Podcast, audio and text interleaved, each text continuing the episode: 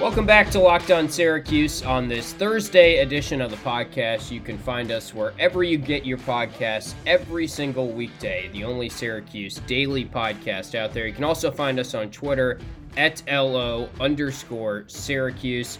Tim Leonard, Tyler Rocky, the two that are with you throughout this quarantine every single day. And Ty, I think we got to start today with a mock draft we saw on the athletic as it pertains to our guy Elijah Hughes. We talked about last week how he is officially officially going to stay in the NBA draft. He announced that has to be kind of a tough decision this year given that there are so many entrants. I think I saw around 200 early yeah, entrants I think it's, right now. It's over 200 now. Yeah, so. it's it's nuts. And obviously this is such a peculiar year for the draft process. You don't really know what's next for Elijah Hughes in terms of will there be a combine? When will the draft be? How will he work out for teams? So on and so forth. So I think it's going to be a very crowded year, but I was kind of pleasantly surprised to see a mock draft recently on the Athletic. Sam Vecenie does the mock drafts over there. His most latest version,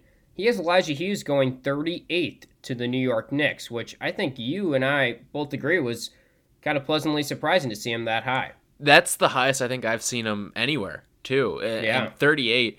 I mean that, that's a good spot for him. I mean New York, close to his hometown, Beacon, New York as well. So I know he's always talked about building a community center in his hometown yeah. and how much that would mean to him. That's one of his goals when he becomes a professional basketball player, which is looking like it's going to be sooner rather than later. And I, I think that'd be a cool fit for him. Again, when you look at these mock drafts, I don't think the team is necessarily as as important because so much can happen. I mean, the Knicks, I think it was today, they said they're they're firmly sticking with their their new president of basketball operations, or I can't remember uh, exactly what the title of the guy is. So maybe that changes yeah. it. You don't know where Elijah Hughes is on that guy's board. We've saw him on the Bulls board, but they have a management overhaul. So I don't think the team is necessarily as important, but the spot is I think roughly important because that's that's a good indication of where of how things could shake out and again this year is going to be very very strange with how everything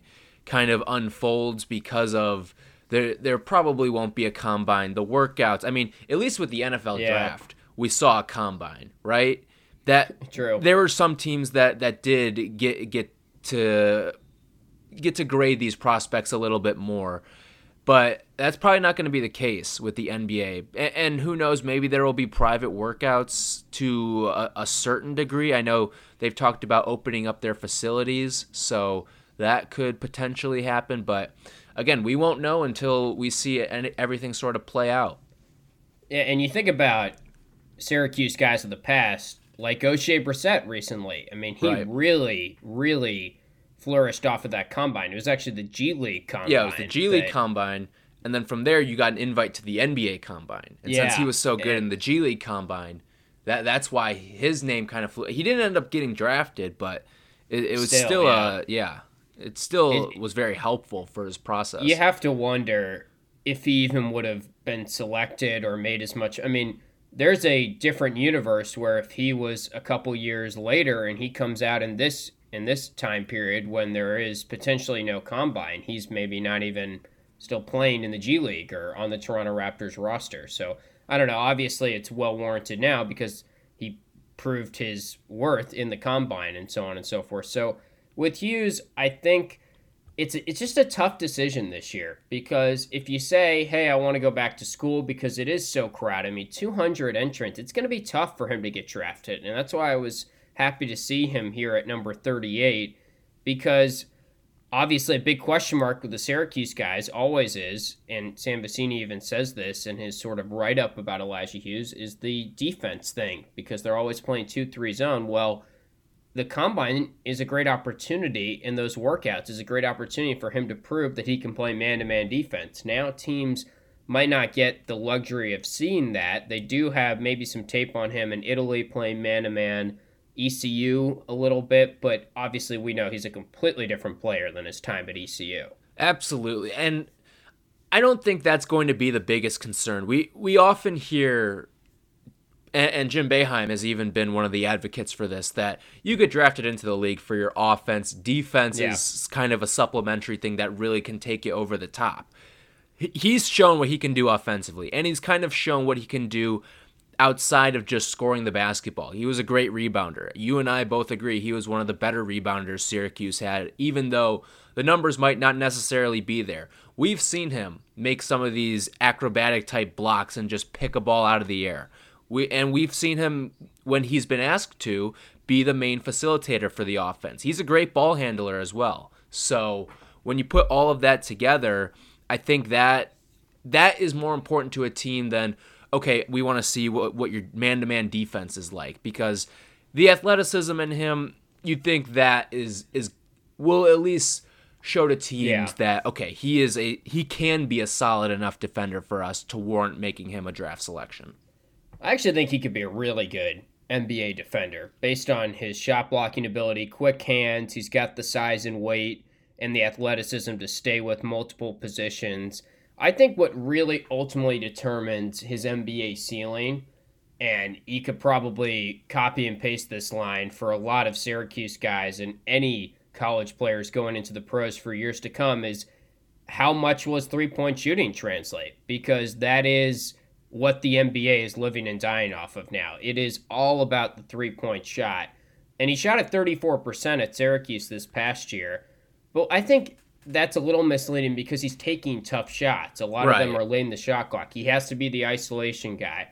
We've seen him so many times take that kind of two dribble pull up three straight away, whether it's off a crossover, in transition the big question mark for me is can he be a spot up shooter? Can he be someone off the ball that because let's face it, when you're drafting the second round, you're not going to have the ball in your hands that much. You're going to be coming in as a role player, and I think that's why Oshae Brissett saw a lot of rise during the combines because they saw him knock down some threes and show that he could play off the ball. Hughes has played on the ball a lot and off the ball. I'd say more than maybe Battle or some recent guys, but can he be able to knock down the three point shot in a spot up fashion where he's waiting in the corner, catches it, pulls up, and hits the three? His shot always looks good. I always feel like it's right. going down. I'd yeah, say I'm with you. even more so than than Battle. I think Battle maybe had a little bit of a hitch in his shot at times, and I know he's worked on sort of correcting that at the next level. But for me, that's that's the question mark with basically every NBA prospect these days, and I think it's going to hold true for Hughes as well. So that's something that Sam Vecenie also brings up here. It's that the thought across the league is that he's actually better than the 34% for a lot of the same reasons that you said, because he was forced into a lot of these tough looks. But on top of that, it also kind of helps him because that kind of gave him the ability to show he can do other things. He can pass, he can create plays for other teammates, he can create plays for himself, and he can drive and and, and get to the basket off of a shot fake as well. So I think, yeah, the athleticism and, and, the shooting is there. We know he's a good shooter, and I don't think 34% is the true indication of how good he can be because think about some of his best games. They, they were microwave style games. I mean, you saw him hit four, five, six threes at times. He was really good yeah. in a lot of these games where he could just kind of heat up and really get going, and, and teams were just helpless when they had to face him as a result of that. Yeah. I think also one thing NBA scouts love to look at is the, the free throw percentage when sort of evaluating how much the shot can grow or how much it can translate. And he's always been a good free throw shooter. And he's honestly, his numbers, free throw shooting and three point shooting, have consistently gone up until this season where he took on more volume at the three point shooting area. So for me, I, I think more so than any of the recent guys, he should get drafted and he should have an opportunity to blossom into a good NBA prospect just because he kind of checks a lot of the boxes that fit the modern player, whether it's size, athleticism, guarding multiple positions, having a good three point shooting stroke. It feels like more so than any of these recent Syracuse guys. I'm a little more optimistic about him. The only tough part is there's so many guys in this class that I don't know if he's going to get drafted. Yeah, say as I'm not as worried about the the volume of the class because I feel like he's in the top. I mean, let's not overthink this. he he led the ACC yeah. in scoring this year. Okay, with, with I mean there were guys like Vernon Carey and I guess Cole Anthony doesn't count, and he technically quote unquote led the ACC sure. in scoring, but I mean he was doing it against some good defensive players. He was going to be the guy who drew the best defensive player every single night. I mean, you don't have to overthink this. He, I, am not worried about the size of the class for a guy like Hughes. I think he will get drafted. It's just a, a matter of where. And I mean, 38, you're talk, you're starting to to knock on the door of the first round here. And then when you start looking for fit, you don't know how the trades will necessarily work out in the second round. Does a team like him or or need a wing that they want to develop in that early stage of the second round? You don't know. So the the wing is the way that the NBA is going. That that's the position that everyone seems to want. So you you figure that gives him a leg up on a lot of these other players that are entering their names. So 38 right now, according to the Athletic, is latest mock draft, courtesy of Sam Vecenie. That's where Elijah Hughes is going to the New York Knicks. When we come back, time to talk a little bit of football. Look ahead to next season because CBS Sports had an interesting article on what they think of Syracuse's record next season. They went through, did every single ACC game, and they did not give Syracuse a single win. 0 8 in conference play. So Tyler and I have some takes on that after this.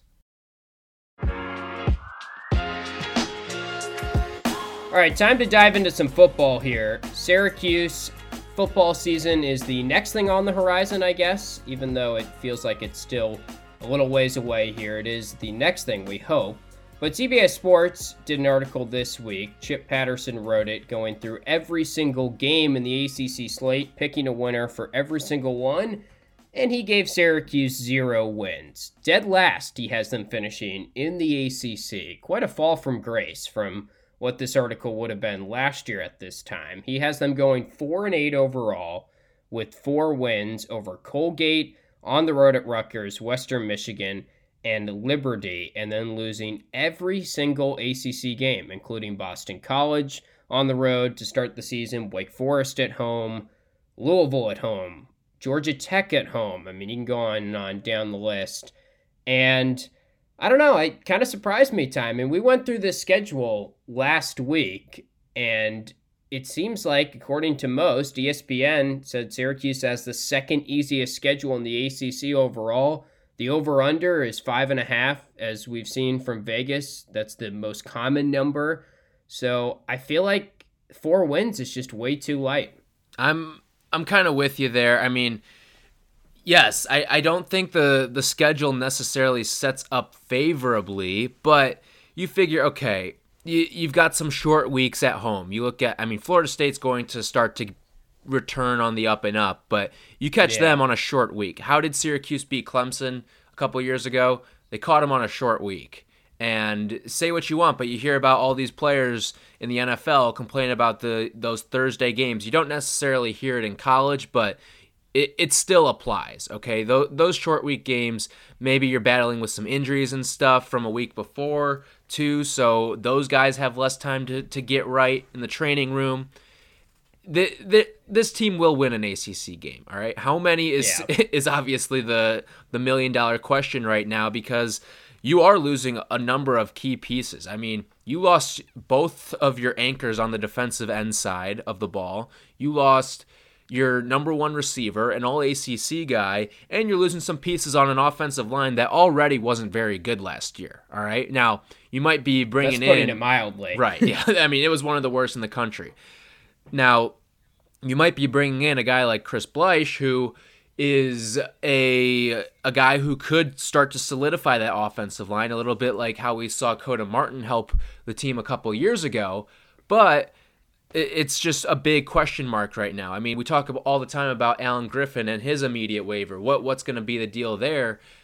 And it's kind of the same thing now with with football because we don't know what, what that situation is going to be. And that is a huge question mark for this team because if Tommy DeVito has some time, I mean, remember Tommy DeVito and how well he played in certain games when yeah. he played behind a pretty good offensive line?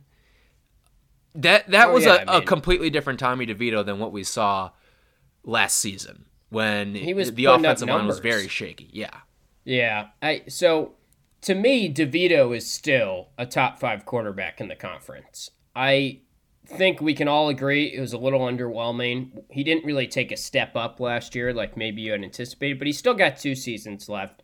Dino Babers has been quick to point out that that was his first year as the starter. You're going to make mistakes. He had some really bad interceptions, like the Clemson one. He had a couple throws against Liberty earlier in the year that were really bad, but totally only had five picks and he had 19 touchdowns. And that's about, you know, as good as you can expect given the offensive line that Syracuse had in front of him for a majority of the season. He got better as the season went along. I'm I'm just very surprised how you can say Syracuse isn't going to win a single ACC game given that sure they've lost some players on the defensive side of the ball, but they still have Cisco back. They still have a good chunk of their secondary and their playmakers in the secondary back between Trill Williams, Melifonwu, guys like that.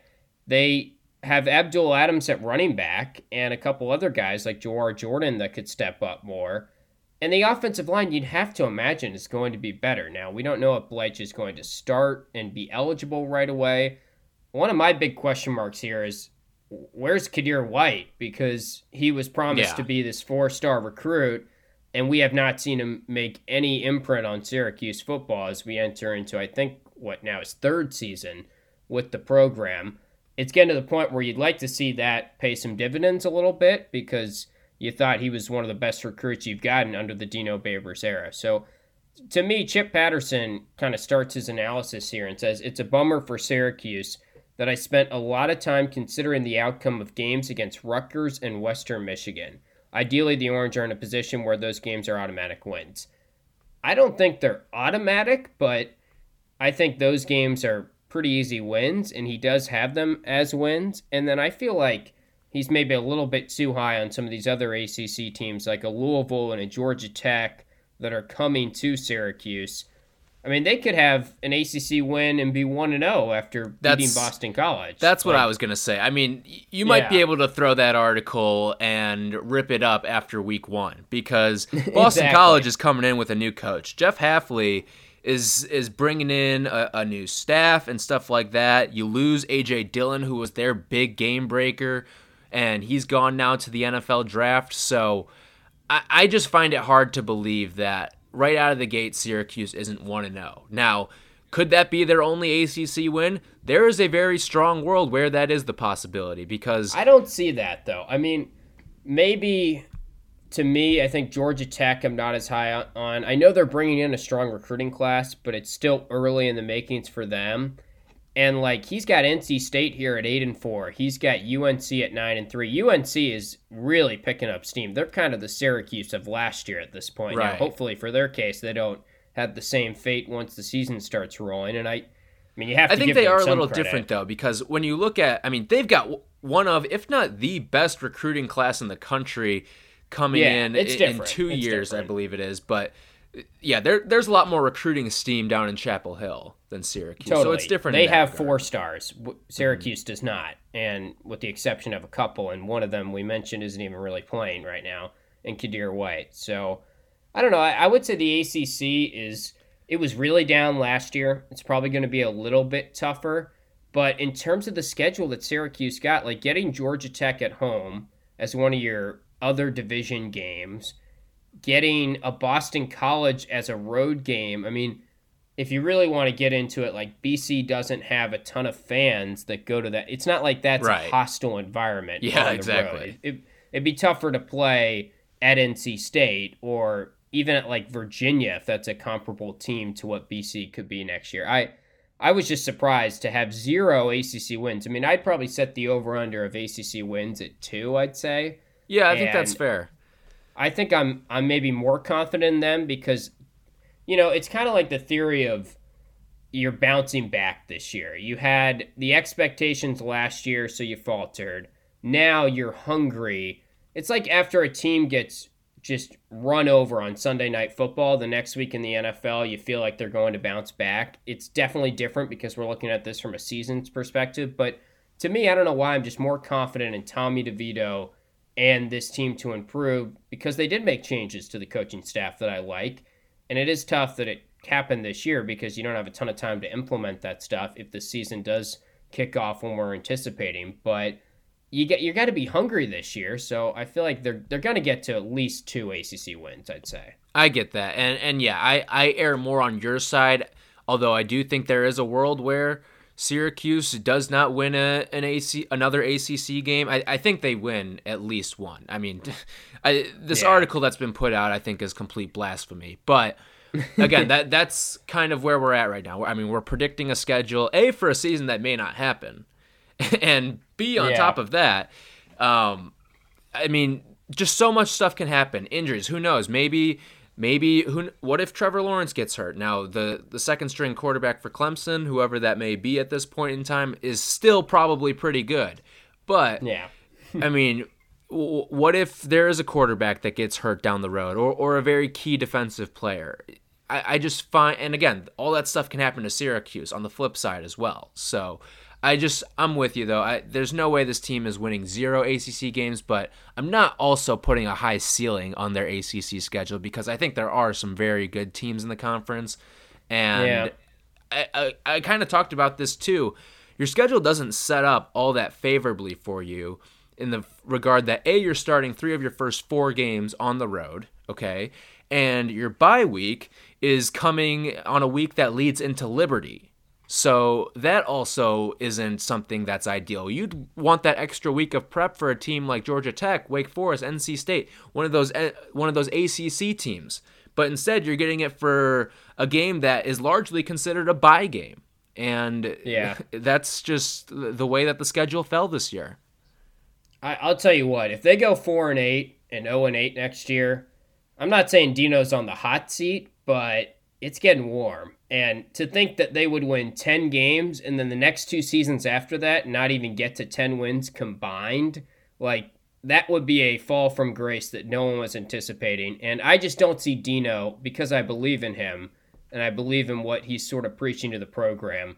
I just don't see him following that stinker of a season with another one. So. I'm I'm with you there. I also think too. Yeah. I think part of the reason this is all frustrating as well is I mean think about when they went to that bowl game, right? 10 and 3 season, they beat West Virginia in the Camping World Bowl, but their three highest rated players from that season. Now, let, us scrap the bowl game, but the three highest rated players on the roster in terms of recruiting rankings and all that stuff did not play that year. Aside from the bowl game where we saw a splash of Trishton Jackson and Abdul Adams, True. they did not play that entire season. It was those two along with Kadir White and you're thinking, okay, and, and Tommy DeVito as well, who who didn't really play. Again, he was right. the backup quarterback. He got some spot appearances. So there's four of your your best players on the roster, recruiting wise, and they're not playing at all. And obviously Trishton's gone, but you'd expect there to be maybe not a step, but you at least maintain the level of play that you had a year ago. You're not dipping five wins. Yeah. When, when you're bringing in guys that were supposed to be huge difference makers for your team. Maybe these four stars just aren't panning out. I guess Trishton Jackson is going on to the NFL. He, he had a yeah. pretty good season, but mm-hmm. I'm only kidding with that. But I don't know. I think I'm, I'm a little higher on Syracuse football than most, and I was just pretty appalled when I saw that 0 8. So when we come back, a new member to Boeheim's Army. They're now up to four players. We'll break down the latest addition and what it means for the team. Quick timeout to hear from our friends at Postmates. Hey, Tim, if you're like me, you probably start thinking about what to eat for dinner while you're eating lunch, or maybe while you're eating breakfast. Who knows? Although we don't eat breakfast, but you exactly. should still order from Postmates if you do like breakfast. I love food, that's why I love using Postmates, but I kind of love them even more right now because I can get food delivered without even leaving the house or even opening the door. And given what's going on in the world, they created non contact deliveries. So now, when I order from local restaurants, everything gets left right outside my door. There's literally no better time to use Postmates than right now. They got Postmates pickup as well, which I've been using a lot to order takeout from my favorite restaurants. You can get more than just burgers and sushis, too. They can make your life easier by picking up everything I need from Walgreens and 7 Eleven and dropping it off outside my door. This app, if there's ever a time to use Postmates, it's right now, Ty. Yeah, and you know what? I've been on a little bit of a gummy bears kick lately, so hey, the Walgreens and 7 Eleven certainly coming in handy for me right now. Just download Postmates on iOS or Android, find your favorites, and get anything you want delivered within the hour. For a limited time, Postmates is giving our listeners $100 one hundred dollars? Holy cow! One hundred dollars. Yes, you heard that right. A free delivery credit for your first seven days. I know they're giving out that much. Hey, it's Postmates, man. They're they're doing it big during the quarantine. All right. To start your free deliveries, download the app and use code Locked On. That's code Locked On for one hundred dollars. That's a Benjamin of free delivery credit for your first seven days when you download the Postmates app. Anything you need, anytime you need it, Postmate it.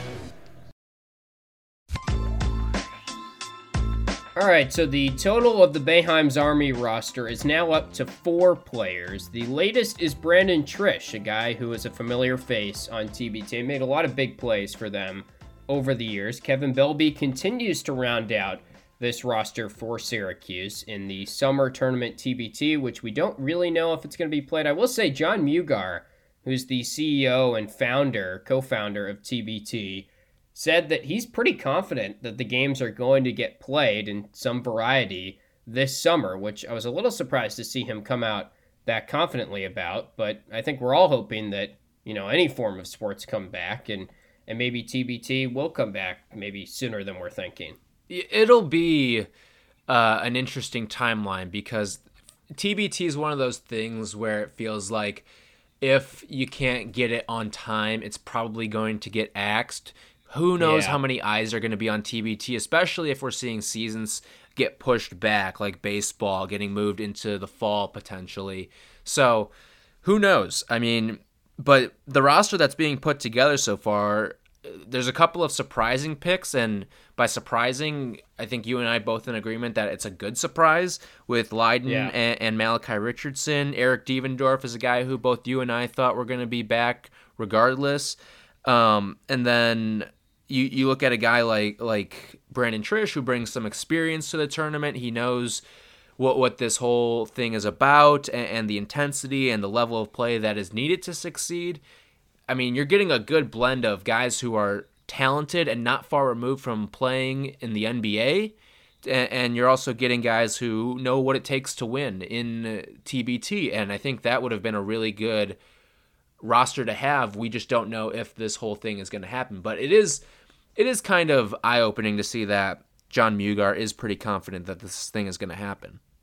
Yeah, he said he's confident it will happen in some iteration. So maybe they'll change up the original sites. Who knows if fans will be allowed? You can get into all that, but hopefully it does happen in some variety because, as you said, if it doesn't happen before kind of the other leagues return, I don't know if there will be a TBT this year. But if there is, this is a good team that they're building. And Triche has been spending some time in the Turkish Pro League. He's kind of gone abroad and played there. And I think that's what Kevin Belbey said. He had some comments, I think, to Syracuse.com about how that impressed him that he went abroad and has been playing. I think that league was shut down a little bit early, as most were, and now he's back home, sort of working on things by doing some various workouts at home. And I think they called it curbside workouts in the article I read from Donna Ditota on Syracuse.com. So Triche is a player that has had success. You mix kind of two guys that we know have succeeded in this tournament. We know are pretty good with the ball in their hands and can make some timely plays for you the winningest member in Syracuse basketball history, also Brandon Triche, which is kind of a fun fact. And then you got the two surprises, which I think are more of the higher end players in the entire tournament. I'd say it's easy to say this because it's kind of one of those things that you say in the present, but this is the best roster or best first four players we've seen from any of the Boeheim's Army rosters of any of the years so far, I'd say. Yeah, I'd probably agree with that. And there's only going to be more star power added, it feels like. If this is the the bar that's been set in the early stages, I'd imagine it, it kind of keeps up with that. So we'll see how it all plays out. I, I, think this would be an interesting roster to see play out, and, and I'd love to see TBT return and, and especially with this collection of guys for Boeheim's Army, I mean, you're looking at a really strong team. So, especially for a guy like Triche, who's probably a little hungry to get after it, especially after missing last year's TBT because of an injury. So, you know, he wants to get back there out on the floor and, and play in front of the Syracuse fans.